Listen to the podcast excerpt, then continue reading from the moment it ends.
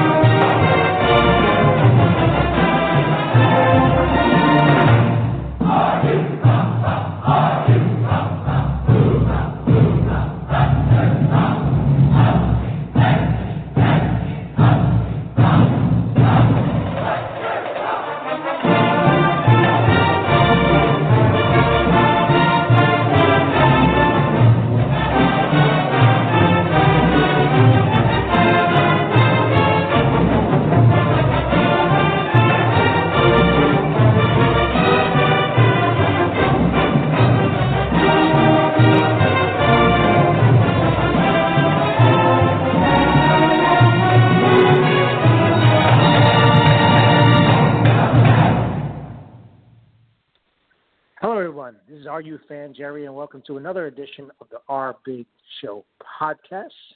This is RU Fan Jerry, and joining will be Rutgers Mo in a little bit.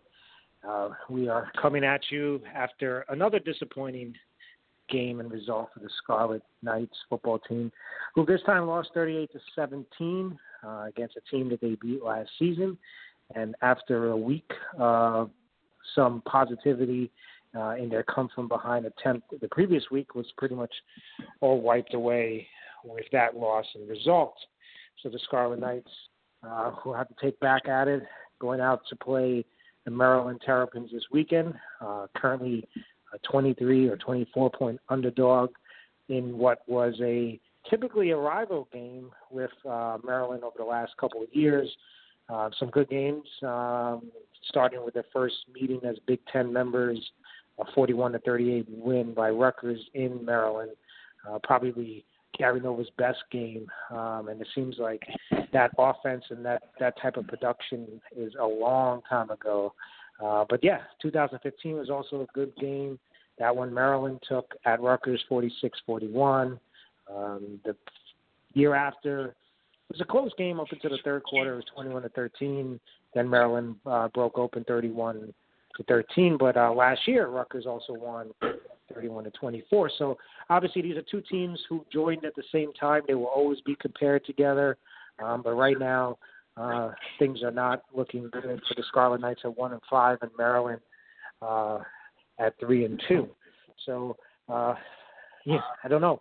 I, I, I titled this show today. Um, not sure what to talk about. Uh, but um, Mo, I'm sure you have um, some thoughts uh, before we uh, kickstart the show. Uh, yeah. First of all, um, hello. How are you? Um, ah. don't try, trying to keep it positive in a world that is looking negative. That's that's the key here. Um, let me just kind of dive in with both feet. Um, sharing a little bit with you. I know I've done that off off air and share a little bit with whoever's listening to the podcast.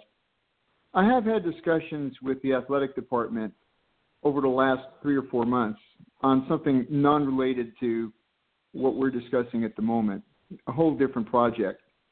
And there's been several individuals I've spoken to who are aware of that. Some are big donors. Um, I spoke to them today, and I found myself saying some things to an assistant for Pat Hobbs that I read on the board, which I totally agreed with. And the, the post on the board, I'm talking about the uh, Knight report, was essentially begging for something to happen relative to our coaching position, relative to getting somebody in here who could coalesce the team, energize the team, make something happen. It's exactly what I was asking for as well. Um, any way you want to spin this, I guess it was an old commercial for I think it was Purolator or Fram. I can't remember which one it was, but you can pay me now or you can pay me later. And I think that's the reality. What's hurting, besides our production and besides our performance on the field, is the fact that next year we're going to be celebrating nationwide the 150th anniversary of the first game. So we're going to be not only uh, in a spotlight, but we're going to be under a microscope. And it just makes it that much more difficult when we don't seem to have the horses to get it done. And that's where I'm at at the moment. I, I think uh, that's at least the starting point. People are calling, whether it's on the board, whether it's off the board, whether it's people I've spoken to who are Rutgers alum, who are not participating on the board, but people I graduated with, and um, some younger, some older. But no one's really happy with what's going on. That's the bottom line. So you can pay me now or pay me later. And the problem is when you pay something later, it always costs more. never costs less. Both know that.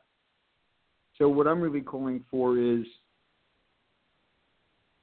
I'm calling for us to take a look honestly at what the options are, what can we do, how do we get out of this mess, and how do we salvage I don't know about this year. This year, I think it's pretty much a learning curve, and um, I'm I'm almost done with this. But I I think it's a learning curve. I don't think there's anything we can do. I think basically we're looking at one and eleven. I hate to say that, but that's where I think we're going, and I think everybody else has sort of reached that conclusion.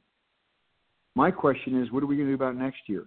Is that the way we want to portray the first the first 150 years with a with a, with a season similar to this? I think the answer's got to be no.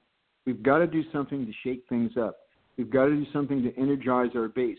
We've got to do something that fills the stadium with fans like we had in 2006, 7, 8, 9, etc., where it was packed, where there was where it was loud, where the fans were passionate and intense.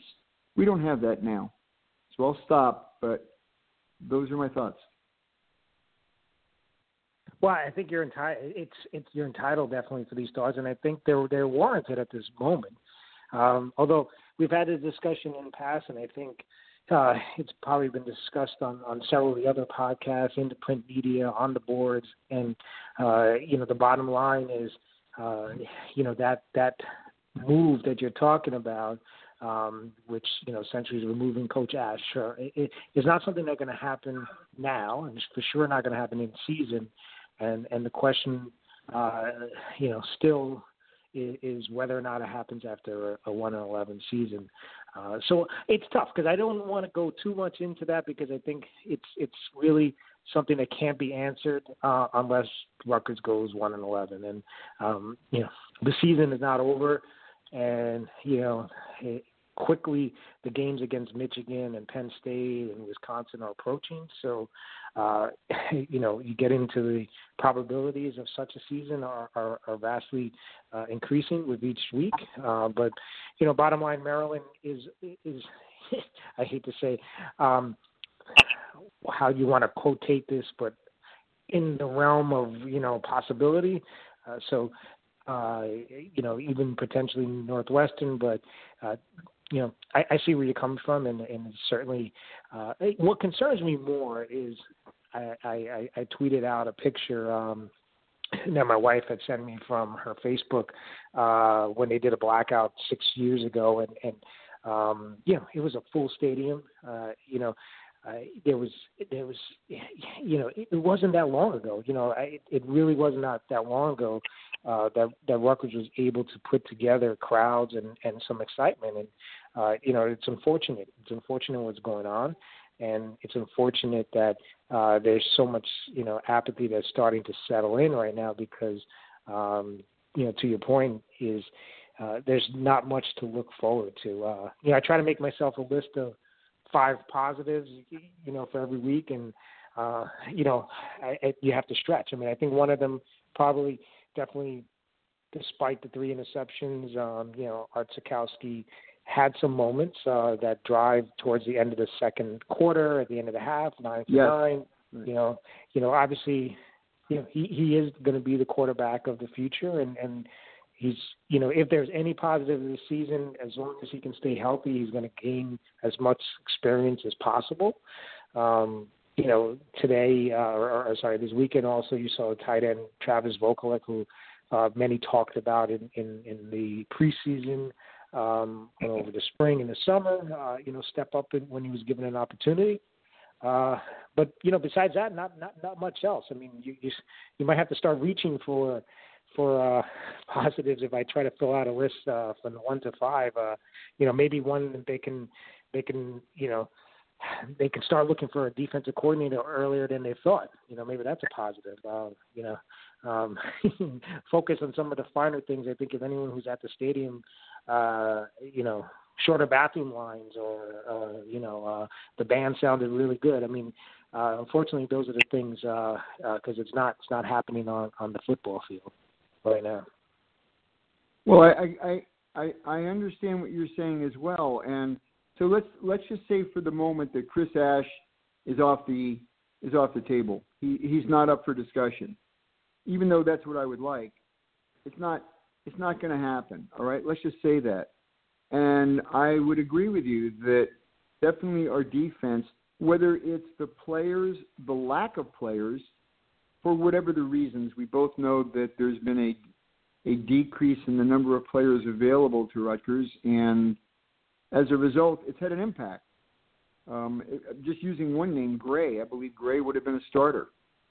But uh, there was a couple of other players there who would have seen some time. They would have been in at least a two deep. Whatever the reasons are, it's irrelevant. The bottom line is the team is not at full strength. And even if they were at full strength, I don't know what kind of outcome we would have had. So getting someone else in here, perhaps someone who's more aggressive, someone who's more passionate, I noticed that in the interviews after the last game, McNulty and Niemann, McNulty made sense. He uh, answered questions directly. He was um, he has it. He has the it factor. You you feel comfortable. At least let me phrase it this way. I do. I feel comfortable that given the right talent, McNulty is someone who can make a difference and I feel that he will be able to help attract and recruit players who will be able to perform. I don't get that sense from Niemann. I, I don't get that sense in listening to him. I don't hear energy. I don't know what's going on. We're not there. We don't get to see the practices. Even if we did, I don't know if it would. It wouldn't register with me. I'm someone who just looks at the game, looks at the plays, and kind of says that was a great play or that one stunk. I'm a fan. So your point, yeah, if we're gonna if we're not going to change the whole car, then we need to do an overhaul, and we definitely need to add some additional accessories that we don't have right now. And however we're going to do that, whether that's bringing in a high school coach who is successful in New Jersey, not in Iowa, not in North Dakota, not in a Division three school. Uh, I'm going to just put my foot down on that one. No, they have to be in New Jersey. If they've got a base, if they can help recruit, if they can help bring players to the to the team and open that pipeline, they are valuable. And they that's the kind of that's the kind of move we need to make. How many times have we been on the other end where someone's father winds up getting a job at a university, remains nameless, but you know who I'm talking about, and there's plenty of them. They get jobs at these universities their kids wind up going there, and we wind up losing the recruit. Well, I or mean, someone so, else who was. Not to cut you, but you know, this is the difficult part about this coming up with solutions is that uh, you, you, when you pigeon toe, you know, you, you, you're talking why why why dance around the subject? You're talking about only one person, uh, and and and um, if someone told you that a Big Ten defensive coordinator job is going to go to someone who has you know one year position coach experience, um, I think you know people will be like that's crazy. Um, you know, it's it, the bottom line is I get it with the jersey, and they you know you, you want to have someone who uh, has jersey ties, uh, but I just want someone that can coach, and and and there's there's plenty of guys all over this country who I think can coach and coach defense and coach and and uh, you know what we saw in that game, you know, it's just being gashed and gashed by by long runs, 70 yards, 40 yards, where guys are out of position. And uh, you know, there's one thing when you're being run over and tossed aside and all kinds of other stuff, outrun to the end zone. But when uh, you know a guy takes the ball up the gut and is untouched, uh, you know, to me it's coaching. And uh, you know, I get well, we look. saying and, and getting looked, you know someone local, but I, think you can find another coach somewhere. Well, I think the reality is you're right. That we were gashed a number of times. I don't know how many big plays there were, but certainly it seemed like there was three or four. I don't know what it was. Their quarterback was never really contained. I don't know why we didn't spy him. I don't know why we, you know, we when we blitzed, it seemed to be the game was already out of hand. And I think we need to go into the to the if we're going to lose, let's go down. Let's go down fighting. Let's not let's not basically just try to keep it close. I don't know what the heck the game plan was, but it didn't make a lot of sense to me. So to answer your to to respond to your question, I'll just bring up a name. By the way, it's not one that we've discussed before, and it's not like I have an axe to grind on it because I don't. I don't even know him. But we were close a couple of years ago with a guy named Partridge who had some connections to New Jersey. My point is, I don't know how good he is or not. He, he seems to have been very valuable to Michigan relative to bringing in some really big, well known recruits. Could he have done that had he been with Rutgers? I don't know. Would they have come? I don't know. I do know that we didn't pull the trigger. We didn't pull the trigger. And I think that if we're going to get out of this thing, we need to start firing. And if it doesn't work, next and that includes coaches. We've certainly done that for whatever reason. It seems like most of them are leaving on their own on the offensive side of the ball, right? McNulty's this is his second tour with us. But in between, how many guys have we had? Including that no, guy I, Drew. I, I agree. I, I, agree. I agree. Uh, so I think we can agree that if Ash is not going to be fired mid-season, um, or if he, you know, pulls out a win and goes two and you know whatever ten and tour in, and you he is granted another year. Either way, you know, Jay Niemann should be gone, right? Uh, we've we've seen enough to know that he's certainly not coaching up these guys, and and and there is enough talented coaches out there that that can do it. Now, the, I think it's difficult having a discussion about Partridge because um, he's probably the only guy that has that kind of uh, recruiting or jersey, you know, stain, if you want to call it, right? Um, but you know, um, who was he two years ago? Was a high school coach that was able to bring, um, you know, uh, two players over to Michigan under Harbaugh, which is, uh, you know, I give him a pat on the back for that, right? But you know, sending. Uh, I, I wouldn't. I wouldn't pat him on the back well, I, I wouldn't even. I don't even know whether to pat him on the back or he just basically, you know, went up there. He obviously did a tremendous job in what he did in Paramus Catholic, and then, uh, you know, he parlayed that into a, into a job over uh, at Michigan. Again, what I'm saying, he's bringing, um, or the top player in the country chose to go to Michigan. Uh, it just so happened that one of his previous players went to Michigan before him, uh, and that's that. So do I know whether he can be a good defensive coordinator after one year of coaching linebackers? Uh, I, I don't know. Can he match up against you know some of the best offensive coordinators in the country? I don't know, but um, you know, it that that's the kind of desperation that, that people have right now.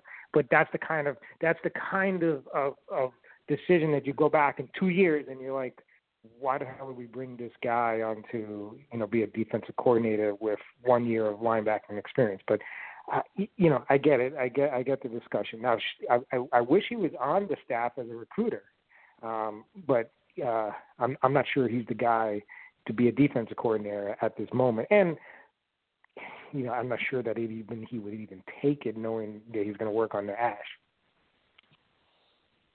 Well, we, we, okay, um, let, let's let's try another one. Right now, I believe, and uh, by the way, you and I haven't discussed any of this, so it's kind of freewheeling, and I actually think that's a good thing.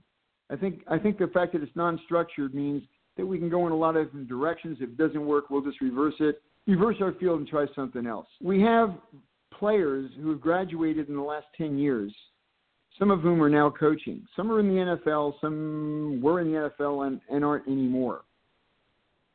Uh, I'm using one, uh, one anyway, a former player, Teel, right? Who's, who's a head coach. And I think we have a couple of others. My question is at what point did they become valuable enough to bring onto the team? Teel was a quarterback. He was darn he was darn good. Who is doing our quarterback coaching right now? Is it a is it McNulty who's doing both? It's somewhat rhetorical. If McNulty is is both the offensive coordinator and doing uh, quarterback coaching, it would be better to have someone who specializes in that, in my opinion, and at the same time has connections to some of the Catholic schools, which I believe Teel might have, since he came from that environment. Correct me if I'm wrong. If it isn't Teel, it could be other people. And I'm just mentioning names, but take a look at people like, example, Brian Leonard, as an example. Where, where is Brian Leonard today? What is he doing? Ray Rice, what is he doing? I, I know that in some cases there'll be baggage with this. I'm simply looking for other alternatives that will add a degree of excitement. When you mention Ray Rice's name, just as an example, I'm here in Oregon. I was talking to someone recently, and I might have mentioned this to you in passing uh, a week or two ago. And I mentioned that I went to Rutgers. And a 25 something year old said, Yeah, Ray Rice.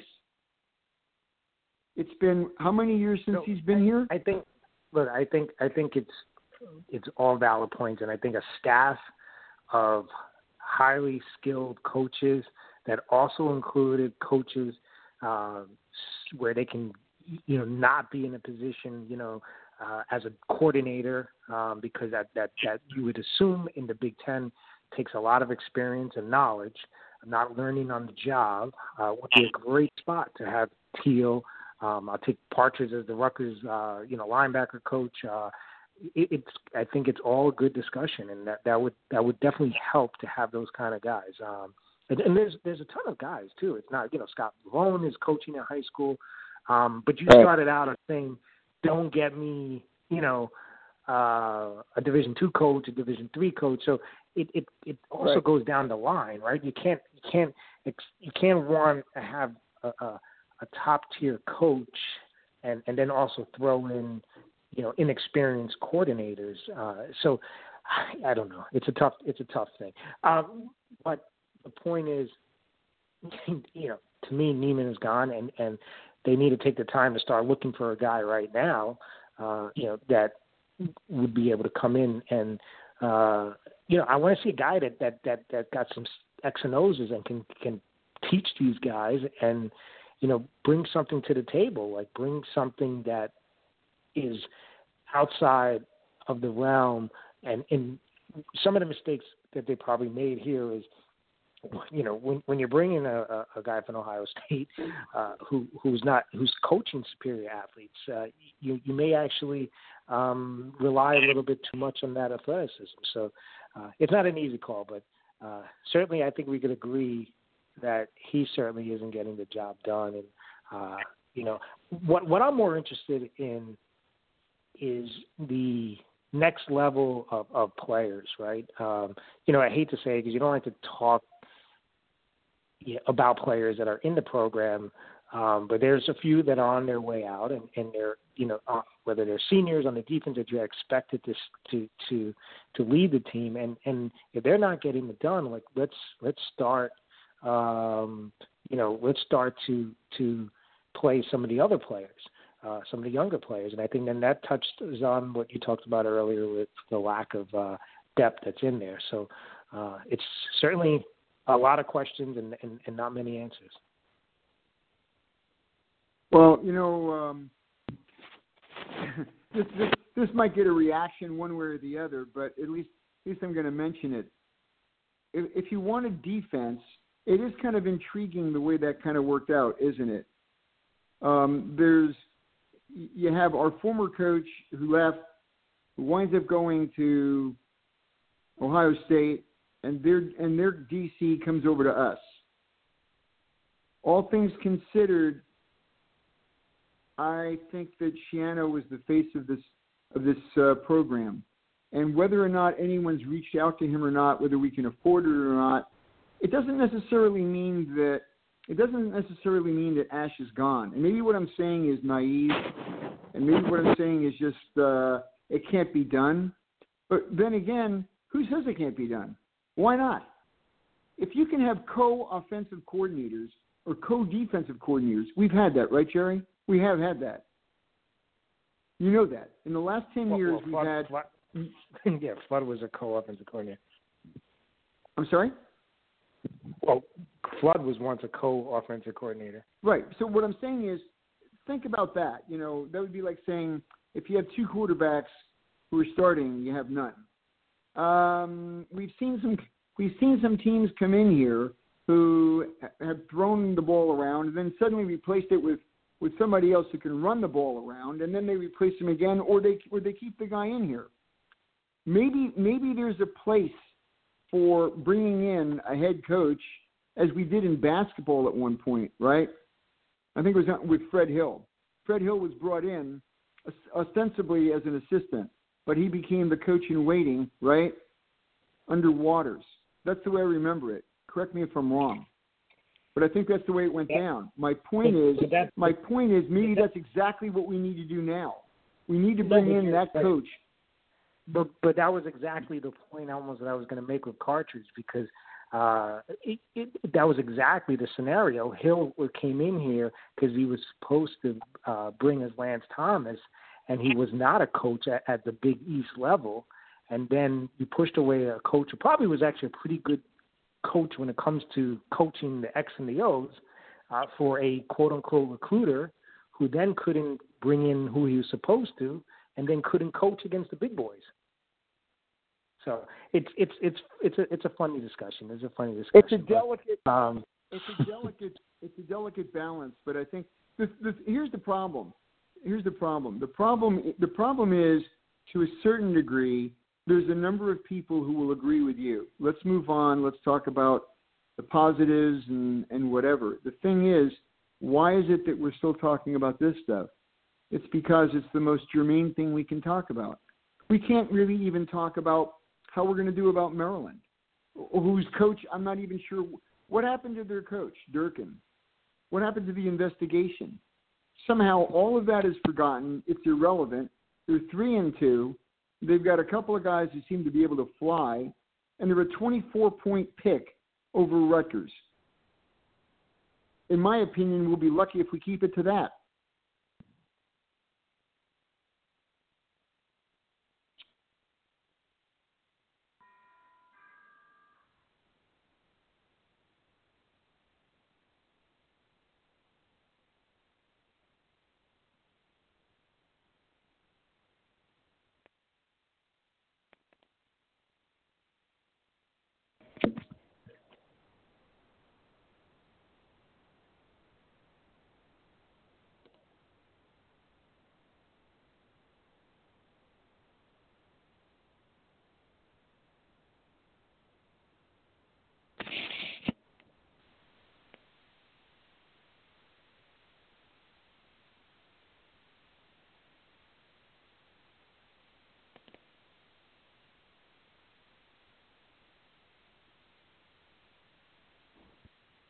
Hey, Lance, welcome to the show. Hey, guys, thanks so much for having me on. All right. Um, I tell you, I we looking forward to um, getting you on here. Uh, you know, I mentioned earlier in the uh, uh, in my show, you know, uh, not this one, but another episode. That it, it's great that there's uh, five, six podcasts out there now. You know, there's uh, you know Scarlet Spotlight. Uh, we had Are You John on earlier. There's um, uh, Are You Screwed? Those guys. Um, Adam is great. Uh, three former WRSU guys uh, uh, put together a good show. Um, Scarlet Nation has a, has a podcast as well. Um, so it's good. It's good. It was all it was all primed for good and good coverage and posit- positivity. But um, glad to have you on uh, on on the show. Yeah, I, I 100% agree. I think you know the more coverage that Rutgers gets, and especially you know not necessarily football or basketball, but those uh, Olympic sports. I think the more coverage uh, you can give them, and the the more you can get their name out, uh, I think it, it's definitely a positive. And I think you know I've I've listened to all the other podcasts, and I think they're great. Well, you know, uh, you bring up the Olympic sports, and uh, yeah, yeah, I was listening to your podcast last week. It was a great one with uh, the field hockey coach, um, uh, Meredith uh, Civico, who field hockey, I think, uh, uh, where where are they ranked right now? I think they're ranked 14th in the nation. I think they were just moved up. They were 15th last week, and I believe in the most recent poll they moved up one spot to 14th. Yeah, and of course, uh, right now the women's soccer team is up in first place. Uh, you had a great interview with uh, Dan Donigan uh, early in the season. Uh, kind of, you know, those of you know, like us uh, or myself had kids in the soccer in New Jersey. It was kind of interesting to hear, and uh, you know, his roots that go back, uh, you know, back to you know playing out in Kearny and some of the uh, you know the footprint of New Jersey. So uh, that was interesting um, to hear. So definitely. Uh, uh, for those looking for positivity, make sure to check out your podcast as, as you're getting some some of the uh, uh, you know non football and non revenue uh, sports out there representing. Yeah, I, I definitely I try to you know mix it around. Um, I had Joe Litterio on, the baseball coach. I had uh, the new softball coach, Kristen Kristen Butler, on as well. I definitely tried to spread it around, spread it like you said from not only revenue sports but also to the non-revenue sports, and uh, just to help get those because you know so many of the Olympic sports are so successful, like women's soccer and like field hockey, and a lot of times they don't necessarily get their due because they're not football, they're not basketball. Um, I'm just trying to help them, you know, get their recognition because frankly they deserve it. Of course, we have, you know, didn't mention wrestling, of course. Uh, you know, one thing I went to uh, Michigan a couple years ago, and and I was just floored by uh, you know, standing in front of, uh, you know, down the street from their stadium, and you know, forget it, they had the basketball arena, but not only that was was was its own field hockey building, uh, its own tennis building, uh, and it was amazing, but also a little bit frightening to realize where you know the the, the kind of sports juggernaut that the Big Ten really is, and uh, you know the ways that Rutgers goes. But you know it's good to see that they're competing well in in these sports. Uh, you know, you know, but um, obviously Big Ten inclusion, you know, has helped. Um, but you still think there's a lot of room for growth in in uh, you know attracting and keeping home the players in the non football, non basketball sports as well. I, I definitely think so. And you bring up Michigan. I'm going to use a couple examples as well. You know, I uh, was the sports director at WRSU my senior year. I traveled to, you know, I think at the end of my time at WRSU, I traveled to 11 of the Big Ten schools. So I got to see, you know, basically every campus. And you bring up Michigan.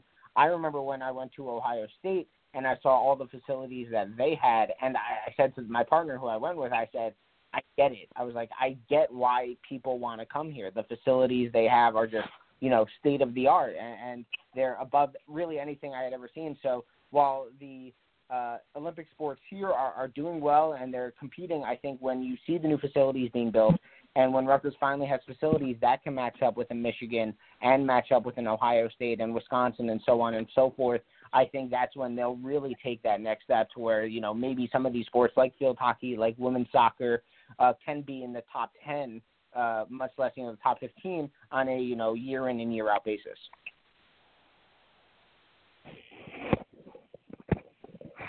So obviously, uh, I know you still follow the football program, so it, it's a uh, it is a football show. So you know we, we do follow the football. So I have to get your thoughts on you know you know what do you think? Uh, I guess obviously things are not going as expected, and um, you know, what what do you expect to see this week in terms of uh, uh, you know the morale and maybe getting out on the road might be a good thing for this team. And uh, you know, uh, if you've been following Maryland, you know, what kind of game do you expect uh, uh, this Saturday? Well, look, I you know, it has not been a pretty season. I think that's you know going without saying, but think maybe you know getting out of HighPoint.com uh, .com Stadium might be best for for this team. You know, get away from the negative energy that is right now surrounding Rutgers football uh, in Piscataway and, and go on the road. And you know, look, Maryland obviously a team that that Rutgers beat last year, um, but in my opinion, a much different team uh, this year than what Rutgers played. Obviously, you know, Maryland last season when Rutgers played them, they went with their they were going with their third string quarterback in Max Bortenschlager. Now they have both of the, their top two quarterbacks in, in Kasim Hill and in Tyrrell Pigrome healthy. And the thing about Maryland is they love to run the ball. And, you know, Ty Johnson, I think, got a little banged up against Michigan. And I don't know if he'll play and if he does, to what extent he will play uh, for the Terps on Saturday. But the fact is, you know, this team loves to run the ball, and Rutgers just can't stop the run. They just can't seem to do it. And, you know, look, Pooka Williams Jr. for Kansas was talented. Uh, the, the running back for Buffalo was talented. Um, even you know Corbin and, and and Bush for Illinois are talented, but these aren't guys who should be busting out 300 yard rushing games on Rutgers, and Rutgers just can't seem to stop the run. It, it's you know missed assignments, missed tackles, uh, undisciplined defensive play, and I think that trend is just going to continue with Maryland because Maryland you know, they have the talent both at the quarterback and at the running back position, even if Ty Johnson isn't playing, to just run all over Rutgers. And unless the Scarlet Knights show something differently uh, this Saturday, I, I don't see them being able to stop what is a very high-powered Maryland rushing attack. And oh, by the way, Ty Johnson's back of uh, Anthony McFarland is averaging nine yards a carry on on 36 carries. So uh, it's you know that doesn't bode well uh, for for the Scarlet Knights. It, it certainly doesn't. I said, you know, besides the running backs themselves, you know, Tyrrell Pigrome is a guy who can use his feet at the quarterback position. So could Kasim Hill, depending on whichever one they go to, because um, I've seen them use both. They both can use their feet. And you look at a, a guy like Bush last week for Illinois. You know, I, he didn't pass, I believe, for over 100 yards, but he had, you know, what three, four, five, you know, incredibly long runs. I think one was like a 73 yarder, a 41 yarder. You know, he was just torching Rutgers defense on the ground with his feet. And Pigrome and Hill can both do that exact same thing. So again, as I said before, unless Rutgers changes something up over this past week, uh, changes up their defensive scheme, or the players just you know play better, I, I don't see the trend of Rutgers not stopping the run. I, I, I see Maryland, like the past couple opponents for the Scarlet Knights, really just running all over Rutgers. Uh, this is Mo. So, Can you hear me?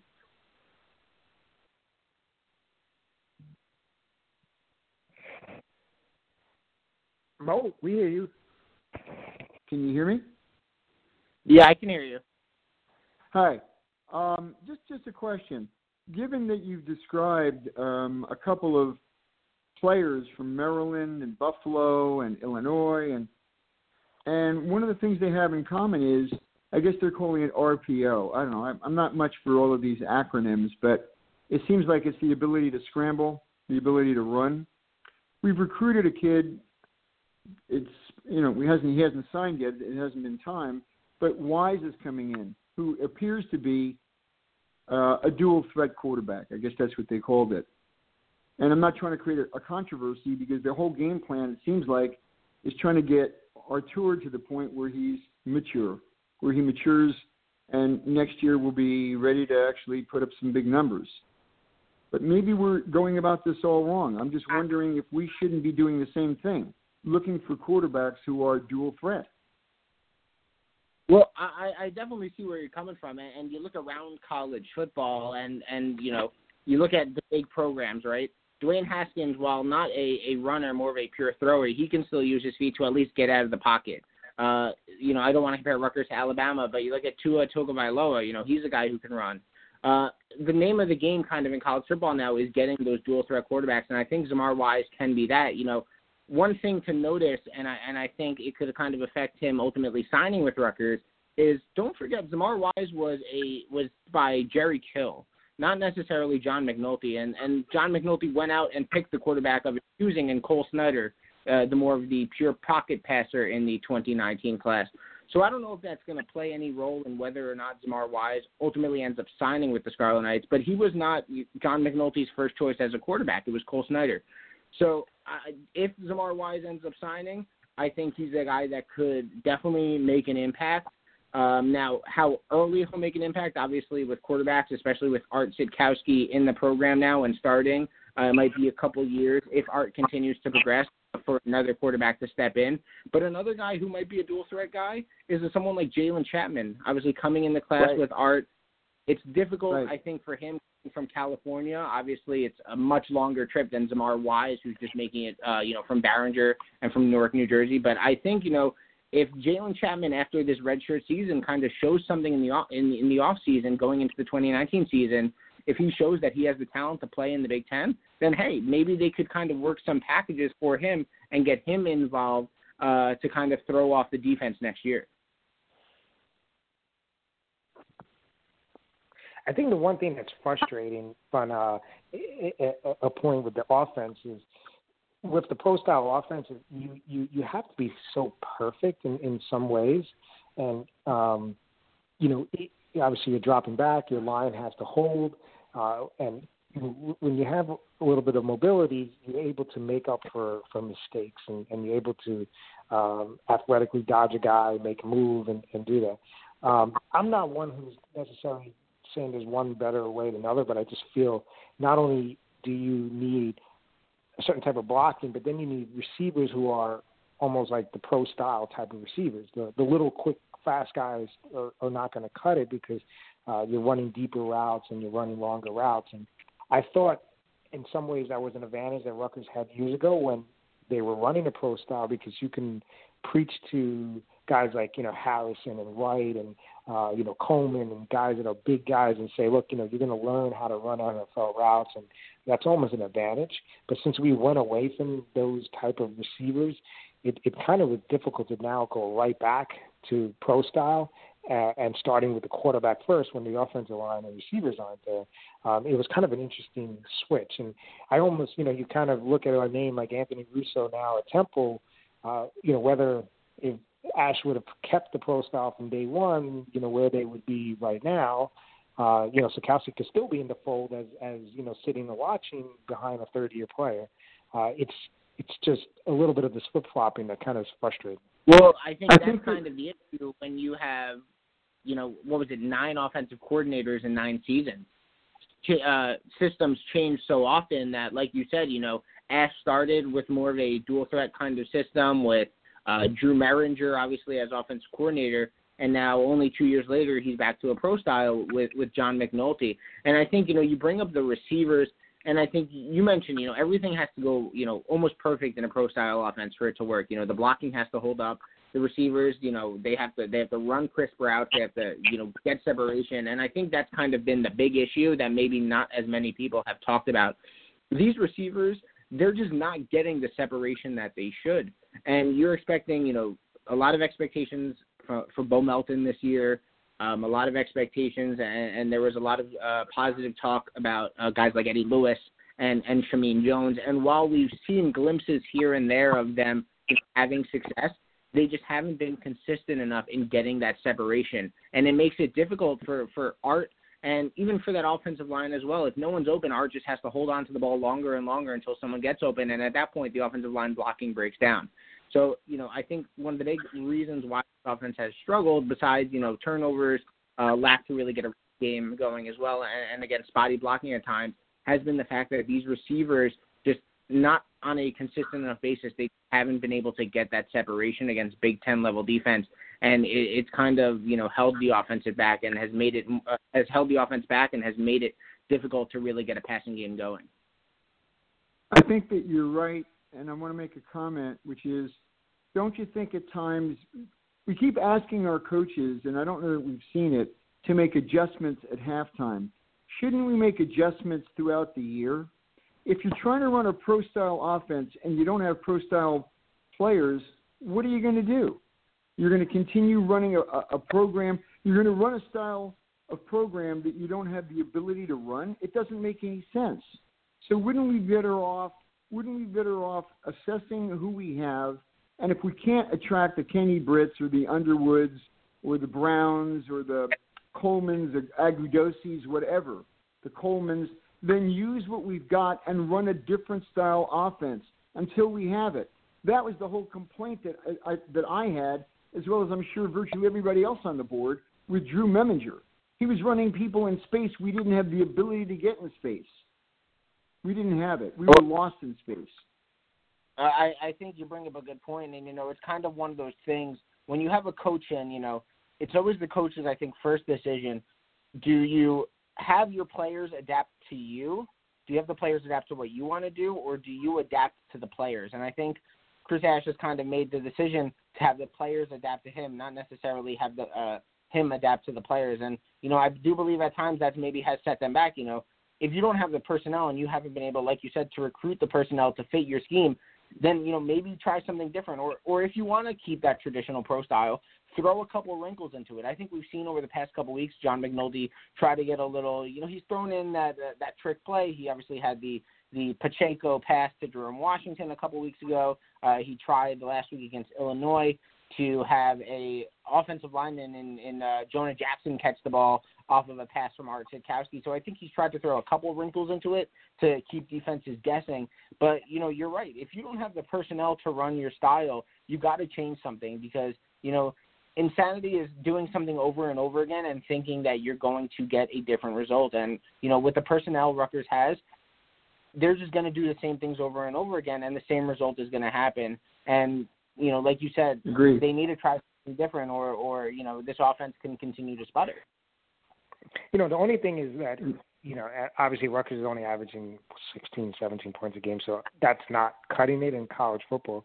But uh, you know, what's been such a disappointment has been the defense, and in I've, I've you know, I was talking about this last week where I, you never feel like there's ever a, an opportunity that the offense has. is obviously you know it's being run by a freshman, uh, that you're going to have these drives that are going to stall, uh, and you just never see the defense they'll come back and, and lift you up by putting the other team one, two, three, and out. Uh, it you know it's or they score and then immediately it's a it's a touchdown right just taking you know it happened against Kansas earlier it happened here and um, you know and and that's schematically much different than offense. I mean, defense is you you you, you can play various types of defensive schemes, but uh, at the end of the day, linebackers and defensive linemen have to know their their assignments, know their keys, and and and play on it. Uh, you know, what's your what's your thought with the defense, and then, and I hate to start to bring this up, but uh, you know, maybe some of the guys that are a little older on their end are just you know not getting it done, and and uh, you know, I don't want to say it's effort. It's just, you know, you know, guys shouldn't be out of position when they're juniors and seniors. Uh, uh, you, you know, is the depth so poor that they can't start to put in? Uh, I want to see young mistakes than, you know, just seniors out of position. Well, you know, I think that's kind of been something that that's really puzzled everyone. You know, this defense w- was good enough last year to where it really won them three games, and especially that uh, that Purdue game last year, you know, the the offense last year against Purdue only put up 14 points, but the defense was so good that they held Purdue, which was a pretty prolific offense last year, to 12, and Rutgers ended up winning the game. So I think that's kind of been, you know, what's really puzzled everyone. Why has this defense not lived up to the expectation that was set for it by, you know, so many people? I think it's come down to now, you know, Chris Ash mentioned it in his press conference. For he, he, he said, you know, it's only four or five plays that are beating this team. But the problem is, it's four or five plays that are beating this team every week. You know, it's one thing if, if one game, you know, they, they, they mess up on a couple plays and it ends up costing them, but the next week they go out and they fix it. But every week it's four or five plays for the for this team that end up costing them the game and end up costing the defense. And, you know, that needs to change. You need to ultimately end up making uh, adjustments either to your personnel, either to your defensive scheme, either to your defensive play calling in order to, you know, stop those four or five plays from happening. And my biggest thing is it seems like the defense, more than the offense really, but the defense, it takes them a while to really get ready to play. You know, it seems like, and this dates back all the way to year one, I think, for Chris Ash, too. The defense it takes them a while to get into the game. You know, you look back at year one, they played New Mexico, and I think the other team they played was Howard. And in both those games, I think New Mexico they were down 21 nothing early, and I think Howard they were down 14 nothing early. And then last year they play Indiana and they lose 41 to nothing, and Indiana I think in the in the first quarter was up at least two scores. So it seems like this defense just isn't ready to play early enough in the game, and they get themselves into a pretty big hole. And by the time they are ready to play, that hole is so deep that this team just can't dig itself out. So you know, earlier in the show, um, Mo brought up, um, uh, uh, you know KJ Gray and um, you know the guys that were involved in the, in the credit card scandal. Uh, you know, it, it, I think for public relations reasons, Rutgers, you know, tried to make sure you know or make it seem like you know there really wasn't going to be an issue, and they had to do that for positivity report early in the year. But you know, looking back in terms of you know uh, playing time and depth, uh, you know, how many of those guys besides Gray, uh, you know, would have seen the field, uh, you know, now? You know, I know you know Malik Dixon was was up there pushing in in the in the two. Um, you know, uh, Christian uh, Onyeneke was another one on the defensive line. Uh, is that starting to now play into it? This, this the lack of depth on defense. I think so, and you know, I don't think it's it's the only reason. I think there's more to it. But look, you mentioned Malik Dixon. I think he was a guy that probably would have seen a lot of playing time this year. Um, obviously, the two main ones involved, uh, the first couple names that were put out, you know, KJ Gray, you mentioned, he obviously most likely would have started this season, and Damon Hayes probably would have backed him up at safety. And then the other one was Brendan DeVera, and he was really moving up that linebacker depth chart into the two deep, and he was looking like someone that could really make an impact this year. I think you're also looking at a guy maybe like Najee Jones who could have, uh, you know, who could have uh, made an impact. Uh, C.J. Onyechi, you mentioned him. excuse me, you mentioned him as well. But I think those, those main guys and KJ Gray, Brendan DeVera, um, and Malik Dixon, those three guys were guys who I I believe Chris Ash expected big things out of this year and expected them to really make an impact. And the fact that you know KJ Gray and Brendan DeVera are no longer with the program, and Malik Dixon's fate is still yet to be determined. I think that really, you know, hampered the defense. And right now, they just don't have the competition to push each other in practice. And, you know, they don't have the depth. And, you know, whether it's a factor of the defense getting tired, I mean, we've seen at times, uncharacteristic really of a Rutgers team under Chris Ash, we've seen at times it looks like there's been a lack of effort from some of these players. I think that plays a part. But, you know, that definitely hurt the program. This was supposed to be at the beginning of the season. Um, or before the season, excuse me, this was supposed to be, you know, obviously a year where they progressed to potentially six wins. And to start the off season off with with such a big scandal, I think really hurt the program and kind of diminish some of the positive vibes that were kind of coming its way uh, during the off season before the scandal happened. Definitely, without a doubt, and and uh, I, you know, I, I, it's it's something we, you know, I don't think a lot has been talked about, but I, I kind of, you know, thought about it again, you know, the other day when, you know, and again, I don't want to name names, but you know, there, there's certain guys that I think, you know, that are seniors that, you know, you, you know, uh, he probably would have been guys that you would want to start to spell in and spell with with some of the younger players, uh, and, and you know, these these are guys um, that you know you would have. Uh, in like as you mentioned, Dixon and uh, uh, some of the other ones that are younger. So uh, it definitely hurts. It definitely hurts. So there's lots of questions and not many answers, unfortunately. But um, you know, appreciate you well, I, I, I, coming I, on. I have a question for you. I have a question for you. What about our strategy moving forward? If we're if we're stalled, so to speak, in terms of getting the recruits that we need to play pro style offense, defense, whatever the heck you want to call it, then what about looking at JUCOs and making things a little bit simpler and or grad transfers. Understood they're one and done, grad transfers. But on the other hand, occasionally we do get some not only Rutgers, occasionally there are there are grad transfers who wind up standing out. And maybe that's what we need to do. Maybe we need a couple of key positions and we need to determine whether it's wide receiver, quarterback, linebacker, defensive tackles, which we've had a, a hard time really recruiting, and we should just target those individuals and go after them. We're not getting them at the at the high school level, then let's go after them at JUCO and let's go after them as a grad transfer. Uh, I agree, and you know, I, I think I think there's been a lot in terms of in terms of junior college players. I think one of the um, potential, I guess, blocks for why Rutgers hasn't gotten them so often is because of um, a lot of times they won't qualify academically for Rutgers. Um, but also, I know Chris Ash uh, likes to get in guys, you know, when they're young, and likes to really progress guys through the program. But but I agree with you. I think you know junior college, with the way the program is now, needing to build up depth. I think junior college and grad transfers might be the way to go, especially for next season. You know, next season, if this season finishes like a lot of us expect it to finish with, you know, one and eleven, maybe two and ten, next season Chris Ash is going going to need to win, and he's going to need to win right away. And in order to win right away, you don't have the luxury of getting your younger players developed. You need players in the program who are playing meaningful roles that have experienced college football at at any level, really, be it the JUCO level, be it the you know uh, another Power Five level, uh, a, a non-Power Five conference. You need players who can give you an impact right away, who know what to expect from Big Ten football. So I, I agree with you. I think JUCO route is the way to go. I think Chris Ash has realized that. I've seen, you know, I follow recruiting. I can't remember any names for you, but I've seen Rutgers uh, offer more junior college players over the past couple weeks than I think Chris really has uh, in his entire tenure here. So I think he's starting to realize that hey, junior college might be might need to be the route that he has to go. But but I agree with you. I think you need to get in guys.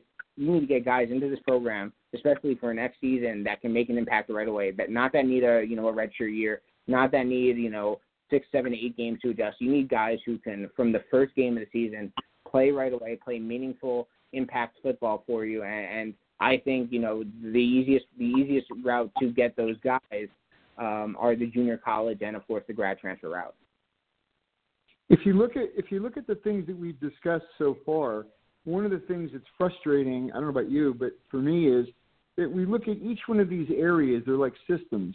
So you have recruiting as an area that needs to be fine tuned, and the defense needs to be fine tuned, and the offense needs to be maybe fine tuned and or some kind of an adjustment made. And I'm wondering if overall we just wind up getting people who are so conservative that they just aren't willing to make those kinds of moves. Yeah, I, I think that I think that's a that's a good point. You know, maybe the Rutgers have just gotten coaches that are very steadfast in their ways that you know it's kind of their way or the highway. And look, I mentioned yeah. it before. You know, coaches have to make a decision. You know, when they're when they're hired with the personnel that they have and the personnel that they bring in, are they going to fit their scheme to to play to the personnel that they have, or are they going to make the personnel play to them? And I think Rutgers and Chris Ash has has had the personnel that he has play to the, play to what he wants to do, as opposed to adjusting his uh, scheme a little bit to what uh, the person to you know to fit the personnel. So I think that maybe has been something that has kind of hampered Rutgers specifically offensively over the first three years under Chris Ash. Um, but it's interesting to see as the season progresses. You know, maybe John McNulty, we've seen in the past couple weeks, he uh, get a little bit more creative with his play calling. Maybe defensively, we're going to see a shift in personnel over these next couple weeks. Who knows? But you know, this season, right now, over these last six games, I think Rutgers has to focus on getting their younger players developed. They have to focus on, you know, finding, like you said, a scheme that fits the personnel that they have, and they got to focus on, you know, just improving. One every play at a time. Just play disciplined football and let the chips fall where they may. But they just got to focus on improving and looking forward to 2019.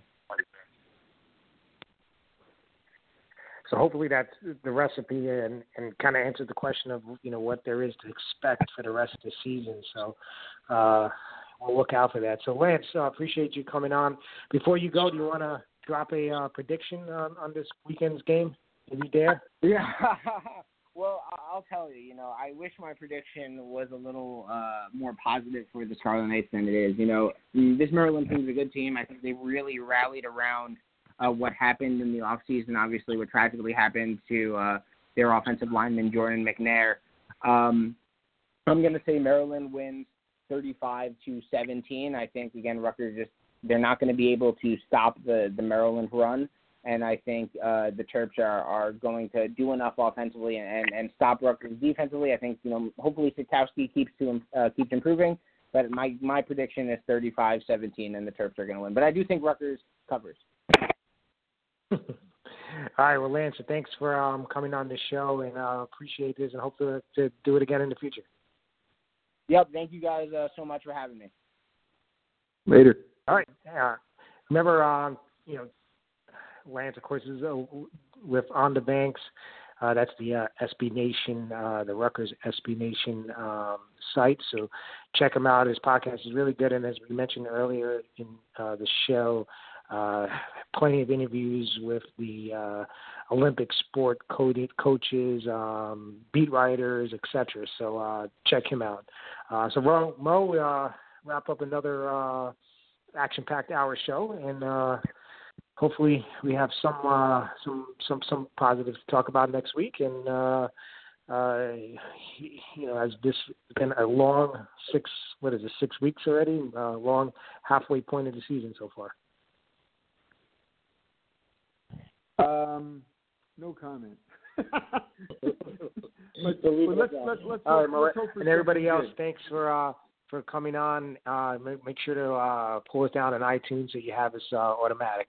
Uh, for Are You Fan Jerry and Our Big Show, uh, we'll talk to you guys next week.